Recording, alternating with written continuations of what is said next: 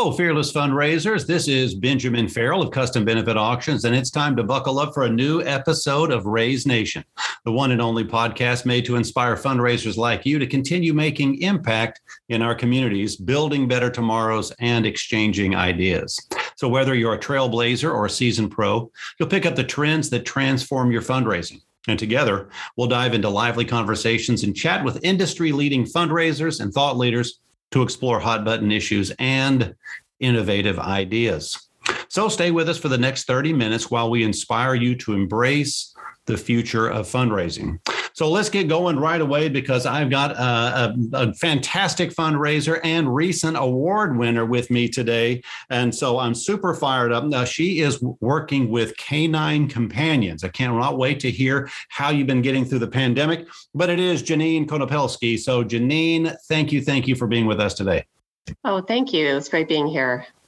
Well, and big congratulations on Storyteller of the Year. I mean, every fundraiser knows the power of a story. So, why don't you tell us a little bit about your organization and, you know, your effective storytelling? Well, we're so excited to have been awarded a Storyteller of the Year. Uh, it really, what you know, it's been a challenge year for everybody. Um, you know, and at Canine Companions, it really has been no different with the pandemic. Uh, but what we do is Canine Companions train service dogs for children, adults, and veterans with disabilities. And um, after the dogs are matched with their human partners, we continue to provide training and support to those teams to ensure that they they have the independence that they desire when they're out in public and at home. And thanks to our donors, we do it all free of charge. Oh well, okay. You're you are singing music to all of our ears right there because uh, even if we don't know uh, about your organization personally, immediately we can all visualize the impact that these um, amazing animals are having with uh, people who really need them. So, how did you come to find yourself working for a great organization like this? Uh, well, um, you know, I'm, we're I'm actually headquartered out in California, in Northern California, and um, at the time I was actually out on the East Coast and uh, working in, in private industry, and uh, been doing marketing all my life, and had an opportunity for a, a, bit of a career change. And I think, you know, what the the old uh, saying of you know when you work for a nonprofit things will be slower and easier and you know you just kind of coast and that. As as we all now know working in nonprofit uh, that's just not the case. So um, i've been with canine companions for 15 years and uh, been able to really you know build up a team as the organization continues to grow. Uh, canine companions um, has six uh, training centers throughout the country. So um, we have a lot of different areas where, we have a presence. And um, it, it all started you know in santa rosa california back in 1975 in a in a small garage where um, our founder saw that um, when she was traveling in Europe, she actually saw donkeys that were um, doing physical tasks for people and thought, wow, you know, we've heard of guide dogs for people that are blind. What if we had a dog that can do physical tasks? So she created canine companions and the concept of dogs helping people with physical do- disabilities doing things like picking up items that are out of reach or flipping on a light switch pulling a wheelchair um, the dogs learn over 45 commands by professional trainers, and um, you know, but we couldn't do it all without our volunteers. So we have a team of 5,000 volunteers. They help care for the puppies when they're born. They raise them for a year and a half, teach them commands, take them out and about, um, and then of course the great volunteers that we have that assist with events and fundraising and outreach. Uh, they're all really amazing. Well, if uh, you're listening to this podcast right now and you heard the you heard the phrase 5,000 volunteers, you may have slammed on your brakes right there. That is something to be celebrated. And how about the longevity? 1975. I mean, what a, what an amazing journey. And also that reminder that if you recognize that you can do some good in the world, that there are going to be plenty of people that want to rally and help you to do your very best. And 15 years uh, as a fundraiser, my hat goes off to you because we certainly know how demanding. You may have come to this organization saying, Yes, I've done quite a bit of work in marketing. And they said, Good, that will be one of the 50 things that you'll be doing. so, exactly. um, as, as your role has evolved, how did storytelling, uh, how did storytelling really emerge as one of your you know best tactics for connecting with these volunteers and donors Yeah, good question. I mean, we've always utilized storytelling uh, when we've been talk when we talk about our clients, and um, not only are the dogs wonderful in helping them, you know, our clients are are wonderful, and they're really um, overcoming challenges that um, many of us have no idea, you know, how they uh, get through the day, and um, and then when they have this really great dog to to assist with that, um, it's really amazing. And I think what's changed a lot over the years, of course, would be online and social media. Um, and that really um, gives us opportunity for even more storytelling, which is great. And utilizing, um, you know, your your your messaging, you have to tell your story a little bit different depending on the the channel and the medium. Um, but in the end, they're all stories, and um, as long as you kind of follow that, um, making a connection with a person, and and you know, really, it's a great way to build a relationship with the donor. Well, it really is. And because people remember stories and they share great stories, and that allows your mission to kind of live on in the hearts and minds of everyone that hears it. I, I can remember being so interested in storytelling. And I think it was maybe Daniel Pink in one of his books. He said uh, one of the great storytelling methods has been mastered by, uh, you know, one of the California companies, Pixar right? Pixar and all their great stories. He said they follow this model and every story is told the same way which is you know once upon a time this was someone's condition. Uh, and it was this way each and every day until one day which was maybe the obstacle something to overcome. And because of that there's a little change there. Because of that they needed help. They needed support. They needed something. And then along came the hero. The hero helped them on this journey until finally yes yes yes here is the outcome. So i'm wondering if you have some sort of model of storytelling or a framework. So if someone is maybe new to fundraising, they said, I just don't know how to get concise or the best way to tell a story. Do you have a, a framework or a guide that someone who's listening now could could follow to help them? Well, I think you know it's all about the story arc, right? And you and you really described it there. So um, you want to build that connection. So you you need to re- be relatable in some way.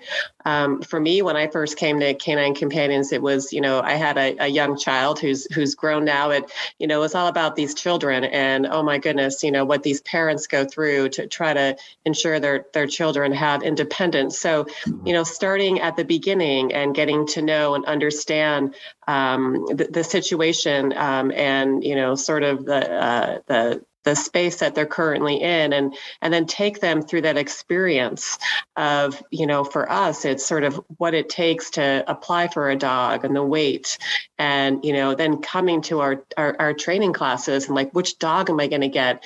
And there's that suspense if you will and you're you're kind of you know up there at the beginning of the arc and then all of a sudden there's you know this the the emotion and, and the happiness and the result of um, of what's there. And i think at the very end um, you know don't forget that call to action right? Because you, you know we're still we're fundraising we're we're in, you know trying to spread awareness for our mission. So um, you know i think those are really the, the the pieces of that story arc that that we utilize. And sometimes you have time to tell that story you know utilizing video obviously is great. Um, but other times you know you have a, a really brief instagram story or a, you know a, a, really short facebook post like you need to be able to um, edit and flow that. So it, it's you know detailed when it when when you can be um, maybe in a direct mail letter but then a little bit more brief when you're trying to really increase awareness in, in a different medium well, that's really great advice because, right, we come to these fundraising conferences. Of course, we are attending Raise right now. and everyone says, gosh, uh, we don't get enough traction on Facebook or on Instagram or on Twitter. And what's the best channel or what do we need to do on LinkedIn?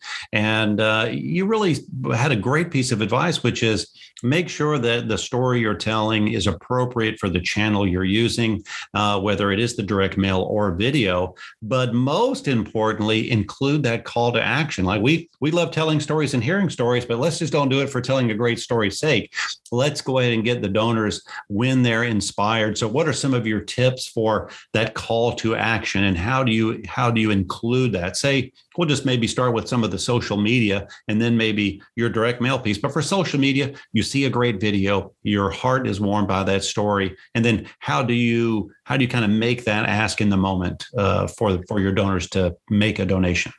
Yeah, absolutely. I mean, there's so many different ways, and it doesn't have to be the real hard fundraising ask, um, though that is helpful as well, uh, depending on on you know the situation. But um, you know, for us, we see even just learning more about how to get involved or how to sign up for our emails to hear more stories. Um, sometimes it, it it takes people a while to um, you know come around and you know we we kind of I, I like the the marketing role of the five to seven touches, right? So it takes five to seven times before somebody acts or has any kind of action. So you need to keep telling that story. And um, when they finally, like, oh, you know, go by that billboard the fifth time, they're like, oh, that organization, I'm going to go online and check it out.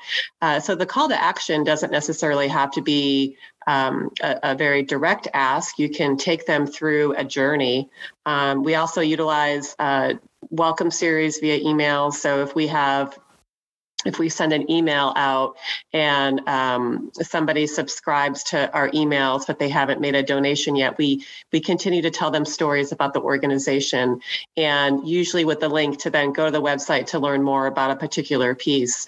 Um, and then you know when you're doing a fundraising campaign we have um, it's only September, but we have our end of year um, very important fundraising season coming up.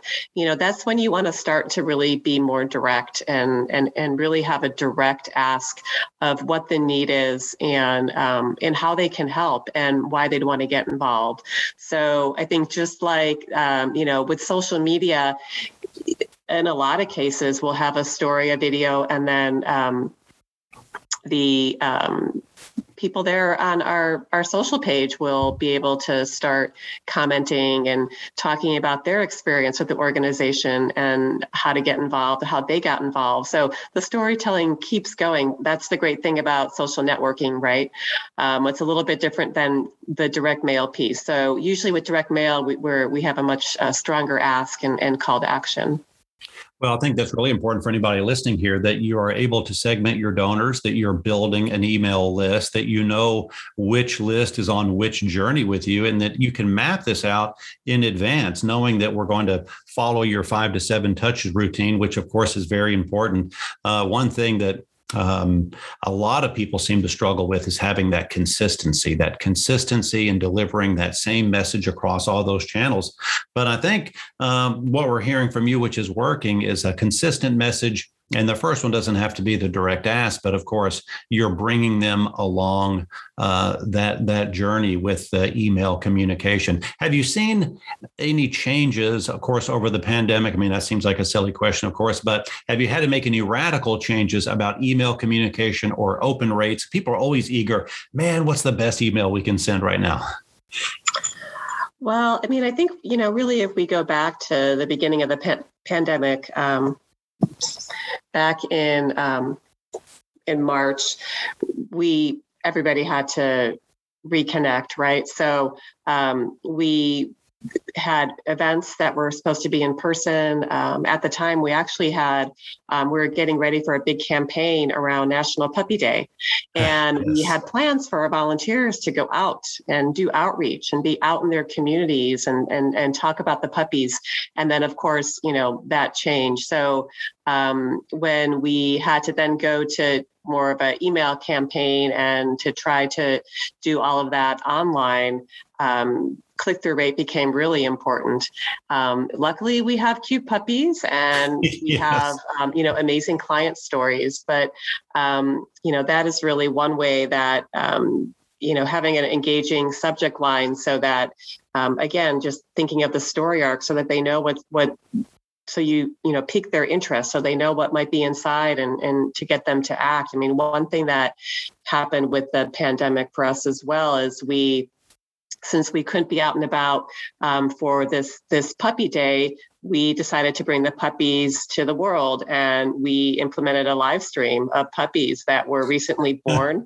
um, luckily, it was at the home of one of our staff members, so we, she was able to set up the camera and and um, you know you could tune in while you're home and you know kind of in the shutdown and not able to go out and watch these cute puppies, whether they were playing or eating or just sleeping. Sometimes just watching them sleep was was helpful and um, you know that was a way that we there wasn't a direct ask to that right? It, but that was a way to to bring people um, into the mission and to make them aware of gosh this is really what our, the volunteers are doing. They're caring for all these these puppies to you know try to make them future service dogs. And um, i think you know we, we had we had some major corporations stream it um, for their workers when they were on their lunch break and they could tune in. and I love had some great media with it. And, you know, we had um, upwards of almost 70,000 hours logged of, of these puppies. Yeah, I wish I'd known about that. Uh, sadly, I was not made aware of this, but I could have probably used a little time there to see some puppies to uh, keep us going during those, certainly during those early weeks of the pandemic. Well, you know, stories really, really stay with me uh, across all these fundraising events. And uh, I remember one specifically where a young man was really battling a congenital heart defect and uh, really struggling. Body was really, really struggling, and it was in the hospital and had been in the hospital for in a pretty critical situation for 100 days straight. And you can imagine um, not feeling very good, not feeling very positive. And so his mom decided she was going to throw him a party.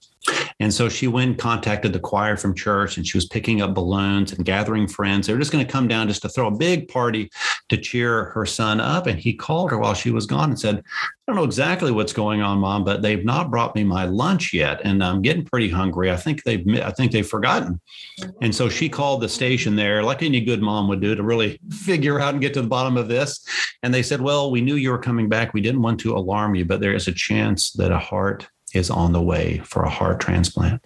And here she was planning the party first with no idea. and sure enough, by the time she got back, they said, it's definitely a go. Her son went into surgery, received a heart transplant. And then he, this was in a live event, but he came out onto the stage and said, from the bottom of my new heart, I want to thank all of you, right? It was such a moving moment, of, you know, never forgotten it and so I think of stories like this, and I would imagine you maybe have one or two. So if people are listening, do you have a, a story like that where uh, a great um, one of these great companions has been paired with somebody and their life has just really been changed up because of it? It's a hard question because there are so many. I think, you know, at, at Canine Companions, um, one thing that happens is we um, bring the, the person to one of our training centers and um, they're actually staying there in our guest rooms and they're training for over two weeks to learn the commands that the dog already knows. And we're doing that match. And um, after a few days, we the the person gets what we call a pre-match, and they get this time to see this dog that might be their forever dog. And they get to take that dog with them back to their their guest room. And um, time and time again we hear of this is the first time that my child slept through the night. Mm. and they don't even really have that bond yet with the dog. And so you could only imagine um, what that life transformation is going to be like for that child. Um, you know we have uh, stories of um, you know some of the tasks that our dogs can do. Um, there was an individual that worked at a large office building and she utilized a wheelchair. And by the time she got from the parking spot into the building, you know, across the parking lot, into the building, up the elevator to her desk, and she was exhausted. Hmm. And mm-hmm. those are the things that we just don't always um, think about. Um, mm-hmm. And so once she had her dog, the very first time when that dog was able to pull her across the parking lot and um, help relieve her muscles and her strength, um, it, it was a new world for her. And she just, she um, excelled in her business and um, w- w- you know went on to um, do really amazing things. So you know we have a lot of really heartwarming stories. I think a lot of them too. Um, when you have a really great photo, and then and you have a great story, like it's even better eh, when you combine the two. Um, and and this is really what happened with with the pandemic. We had a really great photo of one of our volunteers, and um, she's a doctor at a hospital and was working in the emergency room um, back in March. Mm-hmm. And um, she was a volunteer raising a puppy for us. And she um, had her dog with her. Um, she took a break with the dog. Um, somebody snapped a photo and with her and her scrubs, with her face mask. And um, you could just tell she was exhausted. And, um, you know, that image really went viral. And once we were able to attach the story to that image, um, she actually did a Facebook Live event for us to talk a little bit about what she was going through and and and how the puppy was really helping others there. Um, but you know, once we were able to connect that that photo to the story, um, that's when the awareness really really kind of kicked off so um, you know the stories are everywhere it's happening with our clients it's happening with our volunteers and um, i think you know we like to to tell our, our volunteers when they're trying to explain uh, the organization and you know why they volunteer at canine companions or why they're a donor at canine companions uh, to tell the story that they know. Everybody um, you know within the organization sees our stories, hears our stories, reads them, and there's usually one that really resonates with them, and and that that's the kind of information that um, you know continuing to share and telling your personal experience um, is really the best. Well, I mean, so, so absolutely true. And so you think about the stories. I mean, oftentimes in the world of nonprofits, we may focus on one area. Maybe that's the person who is receiving the benefit of the service you're providing. But of course, let's not overlook the stories of transformation within the staff the stories of transformation within the volunteers. I mean, our volunteers are, of course, one of our greatest, greatest assets. And I think it just reminds us of that basic human uh, need that we have to contribute. I mean, there is a real power and significance when you realize you're you're doing more for others uh, than you are for yourself. I think that's where so much personal growth happens, where you have the greatest rewards. I mean, I'm often reminded this is a probably an old story for so many people, but the gentleman who um, I saw him speak, and he said, "I've been very successful in business. Uh, I don't mind saying that I'm a uh, that he may have been a billionaire at that point, certainly a multimillionaire." he said, "So I went out, and he goes, I wasn't very happy though, and so I went out and bought a bunch of stuff." Uh, he said, I thought all this stuff that I would have would certainly make me happy. He said, and then it did for a little while, but then, and then it didn't. So I bought bigger, better stuff. I got a bigger boat and I got a second house. And then that wore off. He said, so then I bought a football team, a professional football team. I thought, how great will this be? Sure enough, it did not satisfy uh, his personal needs. He said, There's just got to be something more. So, a friend of his at the time said, We're going over to Bosnia during, of course, that terrible uh, civil conflict that they had. And he said, We're going to pass out wheelchairs. And um, they went over there and they had some wheelchairs and they were lifting children up, putting them into these wheelchairs for the first time. And one person grabbed this gentleman around his neck, one young person talking 100 miles an hour, nonstop talking. And he said, what, What's he saying? Is everything okay? What is he saying? He said, Well, this young man is telling you that he wants to memorize your face. So when he sees you in heaven, he can thank you one more time. And he said, Everything in my life changed at that moment. Came back to the United States, founded the Wheelchair Foundation. Who knows what they've given now? Last time I checked, it was like 1.2 million wheelchairs. So I think it's so important that everyone listening keep telling those stories, not just for the people you serve, but the people who are also serving you. So, if you're volunteers, I got to ask this because I mean, the volunteers are the driving force. Uh, what is one of the ways? Obviously, your story's out there. You've been around since 1975, but what is one way that you are recruiting great new volunteers? Well, we do um, normally uh, through events right? So um, normally we you need a big manpower of volunteers when you're um, implementing events. And um, you know we're we're trying to keep that going and even in in the virtual world. So we um, we do utilize uh, the D- do it yourself fundraising uh, website um, online where people could go in and, and create their own sort of peer to peer activity. And people have gotten creative during the pandemic. So we've had some virtual puppy visits where somebody will um, say you know make a donation to my to my fundraiser and i'll invite you to a, a, zoom meeting and you can meet my puppy and i'll show you all the great things they're doing or um, you know having uh, and then so that actually opens up um, a, a, the volunteers are inviting the volunteers that people that they know to to come join the organization. So um, you know that's one way. Um, i think you know we also um, look at uh, what we would you know lead generation like how do we do some ads how do we let people know that that don't know us. Um, you know, let's say on Facebook, for example, um, to to engage them in the mission. If we know that they love dogs and they want to help people, you know, this is really the organization for them. So you have to do a bit of that outreach, and I think doing more online right now is is, uh, makes a lot of sense. Um, hopefully, when we're when we're back more in person, we'll we'll begin with the usual um, the usual ways of um, capturing people during our events.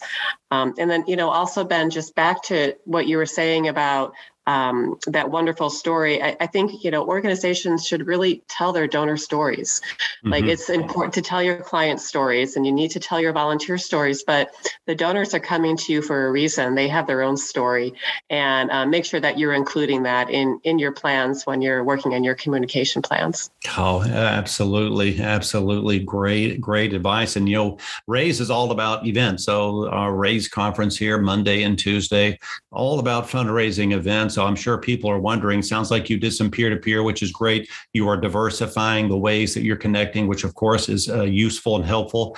Um, but looking forward, you got a big event coming up. You said there's a big push here, fundraising season in the fall. Um, are you still having events? Are you going to have them virtual, or are you thinking about a combination, maybe hybrid, or where are you on the on the event continuum?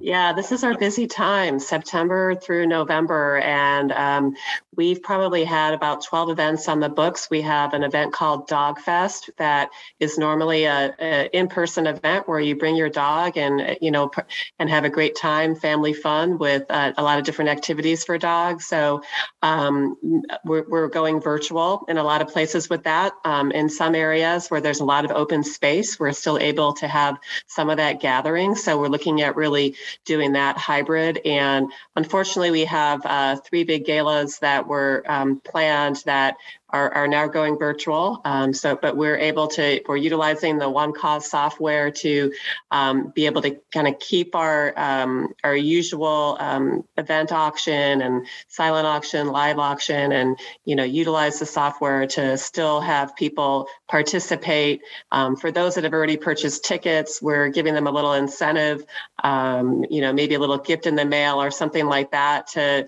um, to say thank you for continuing to support us. So um, the the for as far as event goes uh, for the next few months, it will we're we're really looking at a lot more virtual, a little bit of hybrid, and we're hoping that the um, the, the folks still show up and they, they don't have that virtual event fatigue quite yet. Oh no, no, no virtual event fatigue. I feel like that's uh I don't know who started that rumor, but you know, someone said, I don't know, it's just too much screen time. I said, Well, how long have Americans been watching TV? That certainly hasn't diminished. So I, am not sure I'm ready to agree with that. Well, now right. I gotta ask you as an auctioneer, I'm hearing about these live auctions. So do you have um do you have a story of something that was really fun and exciting that you sold in your live auction that was a big hit? Well, you know, back to the puppies, we have a, a spend a day with the litter. So, um, you know, we have volunteers that are caring for our dogs, and they're gracious enough to open up their homes to uh, to, to our supporters that um, purchase the auction item, and they have a, a lovely lunch in, in wine country and an opportunity to play with puppies and to really learn more about um, how those dogs are learning and and and all about the mission. So that is really probably one of our uh, you know, it's, it's a trip if, if you have to come out to Northern California. Um, so, but if you're here, it's really probably one of our uh, most popular. Oh, well, I can imagine. I mean, who doesn't want to hang out with a litter of puppies right there? I mean, it's nothing but all smiles and uh, uh, less bark and more wags, right? We love it. We love it. Absolutely. Well, I'll tell you one great one that re- revolves around a pet owner. Um, a local brewery, a microbrewery said, All right, here's what we're going to do. We're going to make it available for you and a small group of your friends. I think it was maybe four people, maybe, maybe six people to come to the brewery and craft your very own specialty microbrew. You get to select the ingredients, but we'll we will help you not make any terrible mistakes there. You pick the ingredients, you're going to make this this batch of beer and you're going to get to give it your very own name. And on top of that, we are going to make a custom label to this beer, and you can put your pet's face on the can. And this woman won this package. She named her beer the Big Ear Brown Ale, and her dog's face was proudly displayed. It was so, so much fun. So when they canned it all, of course, she had they they they sold it, turned it into an ongoing fundraiser. But it's just so, so much fun you can do with um, the pets that we love and the animals we love. So um, I can't believe we're, we're, I'm saying this, but we're we're just about out of time. So Janine, I want to ask you something. But you know, people are tuning in. They definitely want to improve their fundraising. And so, as it relates to storytelling, uh, or really anything that um, that you have learned along the way in your fundraising journey of so many years here, is there one tip, one bit of advice that you could share with someone listening that uh, no matter if they're a one person army, they're a large national organization, that they could put into practice that would help them with their storytelling or, and help them with their fundraising? That's a really great question. Um, you know, yeah, I think uh, really, you know, if you lean into what those client stories are and the people that you're helping, um, doing an interview, you know, sometimes people are afraid to, they'll just want to kind of capture something from an email or um, you know, some kind of survey that might have been completed, a satisfaction survey, um, but talk to them. And I think once you have that interaction with that client, that volunteer, the donor, to really understand, um, you know, their situation and uh, what that story arc is. Um, it, it's time consuming, I know, um, but that's where you're really going to learn about the stories that are really going to be able to make impact, um, either through awareness or, or, or direct fundraising. So give it a try. Give it a try, everyone. I know you're listening. You you hear it, write it down, mark it down, and get on your calendar and schedule when you're going to have your next interview. Because right, you don't know unless you ask. And so many times when you ask the great questions, we were always wowed and amazed with the answers. And that could be the next story that can propel your next great fundraising event. Uh, Janine, this has been an absolute joy speaking with you. I want to congratulate you once again on your Storyteller of the Year. And I know people are listening, and we know people love what you do. So, how can they learn uh, more about Canine Companions? And uh, if they want to get in touch with you, how could they do that? Oh, thank you so much. We're so excited to be named Storyteller of the Year. Our team has done such a great job um, getting us there. And um, you can visit our website at canine.org. Um, we're on all the social media channels, again, canine.org or at Canine Companions. I'm on LinkedIn, and you know we're really happy to be able to share any tips and um, help others really tell the great story. Well, canine.org. Let me just go ahead and salute whoever grabbed that. That's a great title. I'm sure that would be in high demand in today's uh, website uh, title and um, domain name. So, congratulations, Janine. Really, thank you so very much for for sharing all your tips and stories. Congratulations, of course, again on your award and fearless fundraisers. I mean, unfortunately, that is all the time that we've got today. Excuse me. I want to thank you all for listening, tuning in. We hope that you enjoyed today's Raise Nation topic and your daily dose of fundraising inspiration. I'd like to thank our sponsors, One Cause, for making this episode possible. One Cause is driving the future of fundraising with easy to use software solutions that help nonprofits connect with donors. So be sure to check them out at onecause.com. And so, uh, on behalf of my amazing guest, uh, Janine, today, this has been Benjamin Farrell. I want to thank you all for joining us. Thank you so much for joining us. And until next time, stay fearless out there, everybody. This has been Raise Nation Radio. One Cause is the proud sponsor of Raise Nation Radio and your daily dose of fundraising inspiration. One Cause is driving the future of fundraising with easy to use software solutions that help nonprofits connect with donors. Day in and day out, One Cause puts your cause at the center of everything they do. Let One Cause power your fundraising.